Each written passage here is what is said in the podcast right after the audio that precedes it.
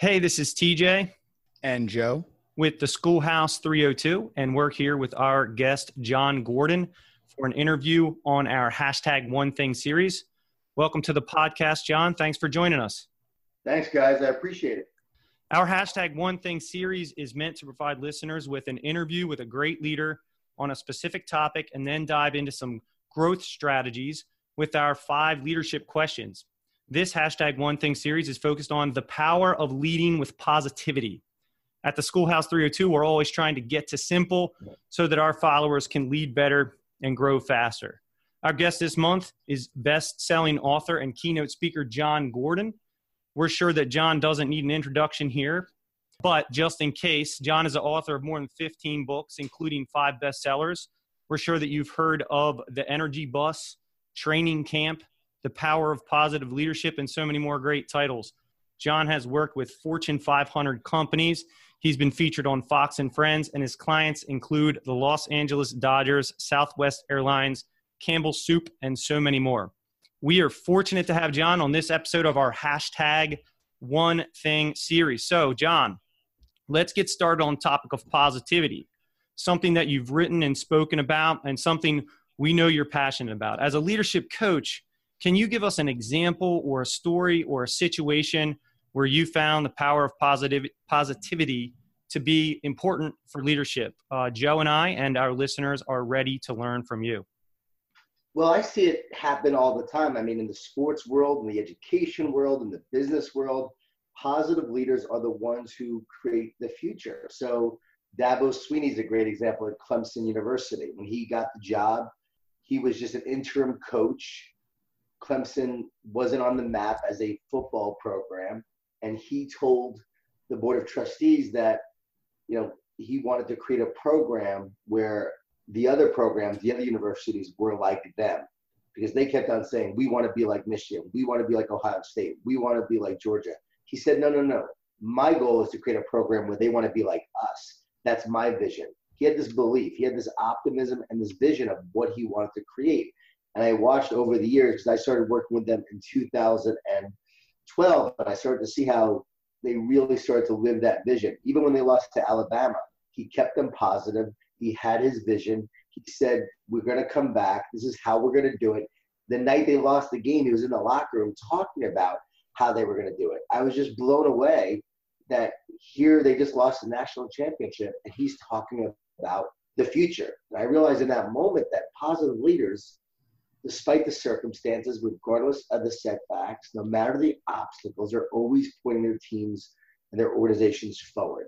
I see it in our schools as well. I see how a, a positive leader as a principal, she comes into a school and she transforms that school. We have the Energy Bus program now in over 75 schools now, moving towards 100. We started with five model schools, and we're seeing these positive leaders in schools transform their school culture with vision, with optimism, belief, developing great relationships with people, doing it with purpose, pursuing excellence, and having grit in the process through the adversity, and also dealing with the negativity. So I see it all over. That's excellent, Jon. Um, and some terrific examples, especially the work you're doing um, within the schools a follow up question to that Have you found a common thread among these leaders that helps them keep that vision and the positivity first and foremost amid the trials that they face? Yes, it's the telescope and the microscope. They have a telescope, not really a telescope, but they have this big picture vision of what they want to create. And then they have this microscope, and that's the zoom focus actions they're taking each day to realize the picture in the telescope. So big picture vision, zoom focus action. So each day you're creating this vision that you have by doing it on a on a step-by-step basis. If you just have a microscope and no telescope, you're going to get frustrated when you hit your obstacles and setbacks. But that big picture vision keeps you going. You don't give up. If you just have a telescope, no microscope, you're in vision all the time, but you're not really taking actions and steps to create the vision. So you really need both on the journey. So that's what I see with the leaders. They also have grit. I mean, they just have the ability to continue to move forward no matter what obstacles they face. It's the vision that keeps them going. It's the optimism that helps them take on the challenges.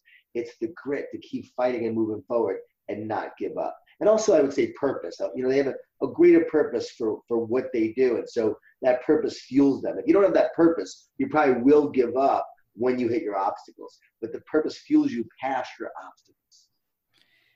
That's incredible. Uh, truly love the analogy of the telescope and a microscope. That actually puts everything into perspective. Um, our our listeners will surely benefit from that.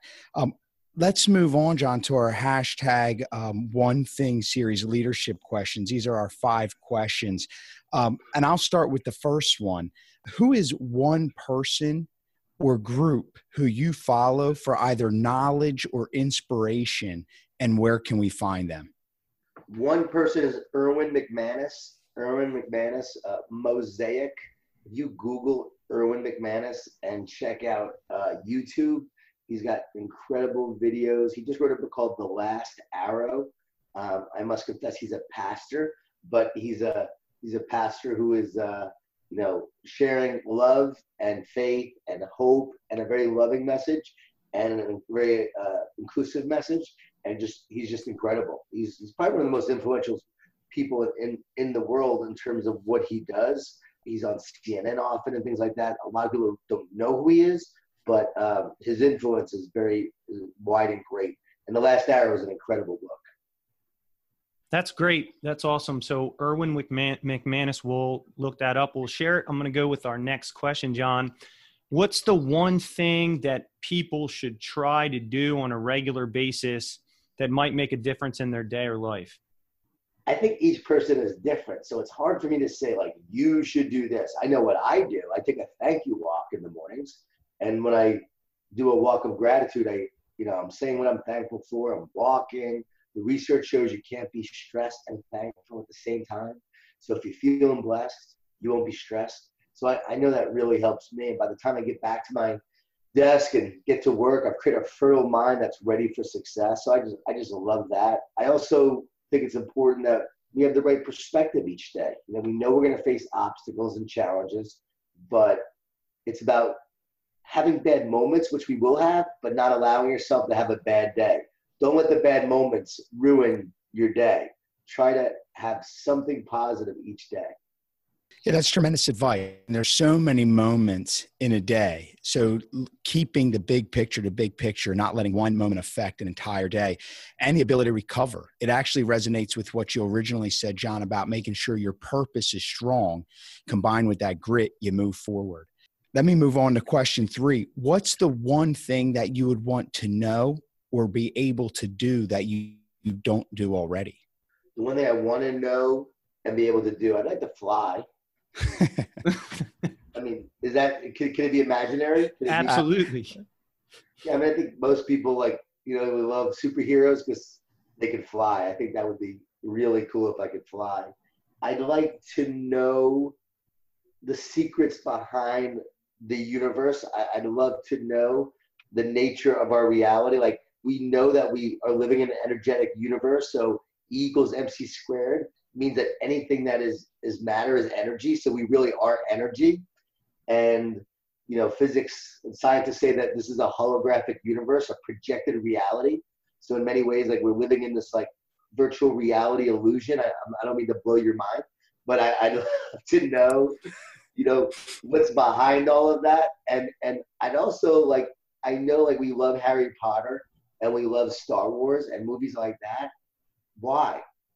what are they really about those stories and those movies the battle of good and evil right and so the world we see good and evil play out every day and i think that's why those movies resonate so much with us and it's a battle within our soul between good and evil right so i would love to know like, why does evil even have to exist why does it have to exist and you know can we just get rid of it completely so we could just have all good is, is, is that a little crazy or what do you guys think no, that's awesome. I mean, I think, you know, that's a really cool way of framing it. There's a lot in there with the story, Star Wars, the dark side, um, learning the force, just the fact that the, you know, our perception is the illusion of our reality. It's, it's a really neat thought. You know wanting to know what's behind all of that is probably a human characteristic that we're all searching for um, and especially as we grow as leaders. Our fourth question is uh, what's the one thing that led or continues to support your growth as a leader that other people might be able to replicate? And i know you mentioned the, the walk of gratitude. That's really cool. Is there something else that, that supports your growth? I think it's about being a lifelong learner. It's about always learning and always growing. It's about being curious and asking questions, just like I am on the nature of the universe, right? I, want to I want to learn things. I want to understand things. I'm I'm not just uh, going through the motions each day. So I think being curious, being a lifelong learner, reading, learning, growing, and, and learning from everyone you meet. I always say I'm a student first and a teacher second. I actually consider myself a teacher. I teach about positive leadership. But the student in me learns from all these great leaders. I read books, I meet leaders, I learn from them. And it's amazing how much I take away from the people that I, I meet. I find that the people who think they know it all really don't know much. I'm going to speak, by the way, because I'd never said that before. yeah. Well, that I I think that's profound. I mean, we get into these uh, rhythms of thinking in our own mind and think that we really have come upon something great but we've been isolated in our own tunnel and we, we really haven't brought in beyond. A follow up that too, Jon, have you always in your life been that curious? You started that with being a lifelong learner and your curiosity. Um, is that just something, just even as an early kid, that you were curious, or is that something that just that you loved? You know, I would say that I think I was always curious, you know, even as a kid, but I really started appreciate appreciating learning from others more as I as I got older. I'll never forget speaking at a conference, looking over, and Zig Ziglar was in the front row. One of my heroes, a legendary speaker. And I ran over to Zig. I said, Zig, one of the big goals of my life was to meet you. And Zig looked at me and said, You need to have bigger goals. sharp and humble and, and 80 something years old at the time. And while I'm speaking, I look over, he's taking notes. 80 two years old, I believe, he was taking notes. And it wasn't because I was up there. Anybody could have been up there who would have been taking notes. And he was a lifelong learner, still learning, still growing, even at that age. He only lived a few more years after that. And I'll never forget, here's this guy, you know, t- even taking the last few years of his life, and he's still learning and growing. I thought, wow, that really made me think differently. Going back to, you know, my nature reality thing, I mean, it's all about perspective that we, you know, we, we live in this world. I mean, we live on a ball of rock that's traveling around a great ball of fire, 60,000 miles an hour. We're spinning 1,000 mile an hour, you know, as we're going around this this great ball of fire, and we think that we live in like a very normal existence. And when you can see that miracle, every day is a miracle. There are things to be learned. There are things to to help us grow. We should go through life with awe and wonder, like, wow, we are alive.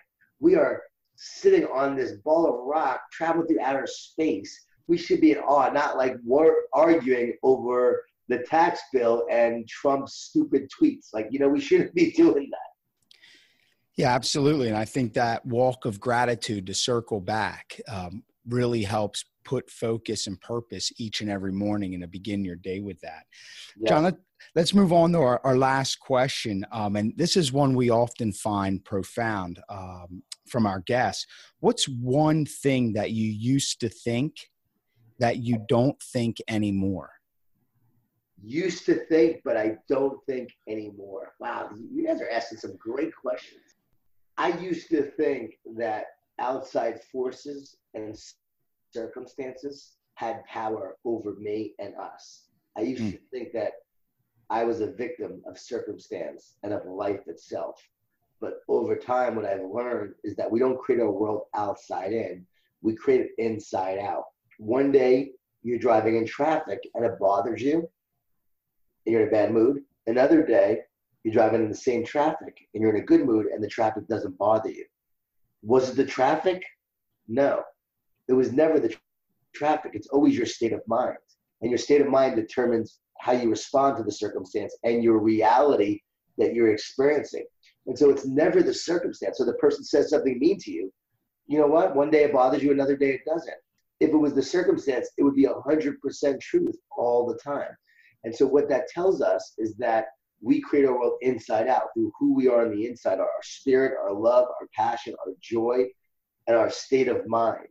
And so we create our world inside out, and that's the power that we all have to do that. So we're not victims of circumstance. Instead, we can create our circumstance. Wow, that's um. I mean, I think a lot of your answers today have been like really kind of summed up there, Jon, in, in the fact that we have a lot of control over our own reality. Um, it was a fantastic interview. These are simple strategies for for for our folks listening. Um, we always say that leadership might be complex, but it doesn't have to be complicated. Jon, is, is there is there anything else that you would add today to our listeners? Any last thoughts? I just would love to say that being a positive leader doesn't just make you better, it makes everyone around you better. I'm not naturally positive. People think I am because of the books that I write, but I have, I have to work really hard at it. And people are surprised to hear that, but it, it makes me a better teacher.